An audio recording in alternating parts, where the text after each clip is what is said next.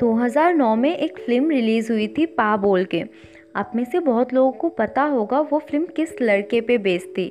वो film Sam Burns नाम के एक लड़के पे बेस्ड थी, जिसको एक बहुत रेयर डिज़ीज़ थी प्रूगोरिया बोल के, जिसके चलते छोटे उम्र का बच्चा भी बूढ़ा दिखने लगता है। अब आप बोलोगे, एक बीमारी ही तो थी, लेकिन उस लड़के को पता था कि इस बीमारी के चलते वो ज़्यादा दिन तक जी नहीं पाएगा। लेकिन फिर भी वो खुद को इस दुनिया का सबसे खुशनसीब इंसान मानता था।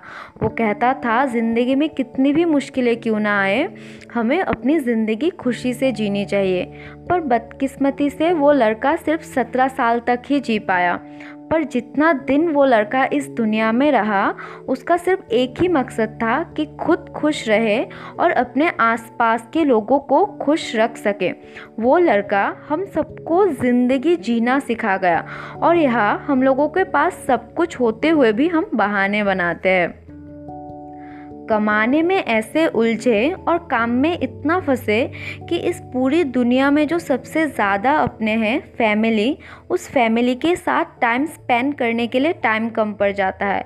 फ़ोन लैपटॉप सोशल मीडिया और दुनियादारी, इनमें ऐसे फंसे कि जीना ही भूल जाते हैं। ज़िंदगी, ये वर्ड ही कितना खूबसूरत है ना? और ये वक्त कितना कीमती है। दोनों ही एक बार चले जाने से लौट के कभी नहीं आएगी। तो काम, पढ़ाई, जो भी है, उसके साथ ज़िंदगी का हर एक पल जियो। छोटी छोटी चीज़ों में खुशियाँ ढूंढो। ज़िंदगी का एक भी लम्हा वेस्ट मत होने दो।